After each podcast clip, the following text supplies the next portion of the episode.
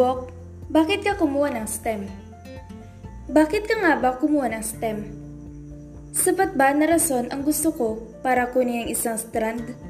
Kung isa ka sa mga taong tinatanong pa rin ang sarili kung bakit STEM ang iyong kinuhang strand, makinig ka ng mabuti sapagkat may istorya akong ibabahagi sa inyo tungkol sa isang binatang estudyante na kilala sa palayo na Bok o Bokbok.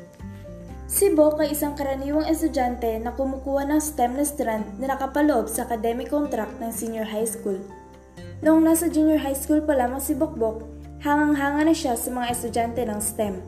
Desididong desidido siya noon na kunin ang strand na iyon dahil ang gandang araw pakinggan.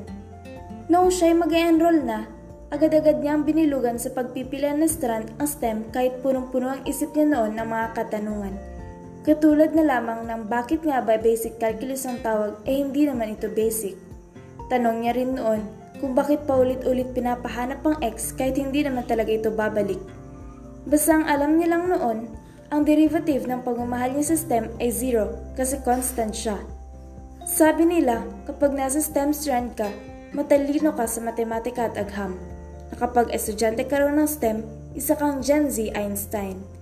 Kung isa ka sa mga taong patuloy na naniniwala sa mga haka-hakang iyan, pues narito ako para kontrahin niyang katotohanan na nasa isip mo. Hindi lahat ng estudyante sa STEM ay matalino. Oo, narinig mo yon ng tama.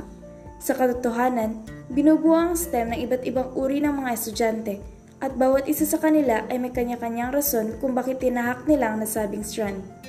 Bukod sa hinahangaan ni Bok ang ideya at konsepto ng pagiging isang STEM na estudyante, napili niya ang strand nito dahil nakapaloob dito ang gusto niyang kurso sa kolehiyo. Ang STEM na strand ay nakapaloob sa mga pang-academic contract ng senior high school. Ang strand na ito ay tunay na nagbibigay ng sapat na pangunahing kaalaman sa paksang matematika at siyensya na magiging kapaki-pakinabang sa pagtungtong niya sa kolehiyo. Naniwala ng maigi noon si Bok na may lilinang nito ang kanyang mga kakayahan at matutulungan siya nito sa kurso na kanyang kukunin sa kolehiyo. Marami siyang interes na gustong mapagtagumpayan at maraming larangan na gusto niyang tahakin. Ngunit ang pangunahing hangarin talaga noon ni Bok ay maging isang matalino at matagumpay na doktor. Gusto rin ito ng kanyang mga magulang kaya naman nakatanggap ng malaking suporta si Bok sa unang hakbang pa lamang niya papunta sa kanyang pangarap. Naisip niya na balang araw, malaking tulong ang mabibigay nito para sa kanyang pamilya, sarili at syempre para sa bayan. Dahil sa mga kuro-kuro na mahirap at nakakatakot daw ang STEM, mas lalong nabigyan ng maling interpretasyon ang mga estudyante na may balak tahakin ang strand na ito. Sa istorya na ibinahagi sa akin ni Bok, napagtanto ko ng mga haka-hakang ito ay malayo sa katotohanan. Kung ako ang tatanungin, hindi ko naman talaga may tatanggi na totoong mahirap nga talaga ang STEM. Ngunit, kung titingnan natin ang konsepto na ito sa isang paribagong anggulo, lahat naman talaga ng strand sa senior high school ay mapanghamon. Sa halip na sabihin natin na ito ay mahirap, mas mainam lamang na kilalanin natin ito bilang likas na parte ng yugto na ito.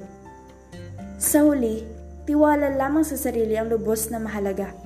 Alinman na strand o kurso ang piliin mo, ang dapat na dahilan ng pagpasok natin ay ang mapagyabong ang ating kaalaman at mahubog ang ating mga interes sa buhay.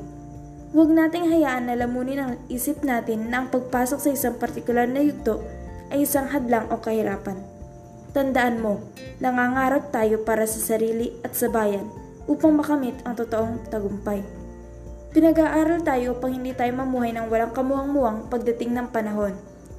Iba-iba ang ating pananaw ngunit kailangan nating maunawaan na lahat ng strand o anumang yugto sa buhay ay isang natural na hamon kung saan huhubugin natin ang ating mga sarili. Kailangan lamang natin maging matatag at prosigido sa pag-aaral. Ang maling pagtingin sa mga bagay ay magbubunga na sa iyong kahirapan. Sa panahon na tayo magtatapos na, ang higit na gandipala nating makakamit ay ang magampanan natin ang ating tungkulin sa pamilya, komunidad sa bansa at higit sa lahat sa ating sarili. Ang ating mga desisyon ang mahigit na mahalaga. Pipiliin natin ang mga bagay na mahirap ngunit panghabang buhay na kasiyahan ang dulot. Ikaw, nasa sayo ba ang tapang at giting para tahakin ang STEM na strand?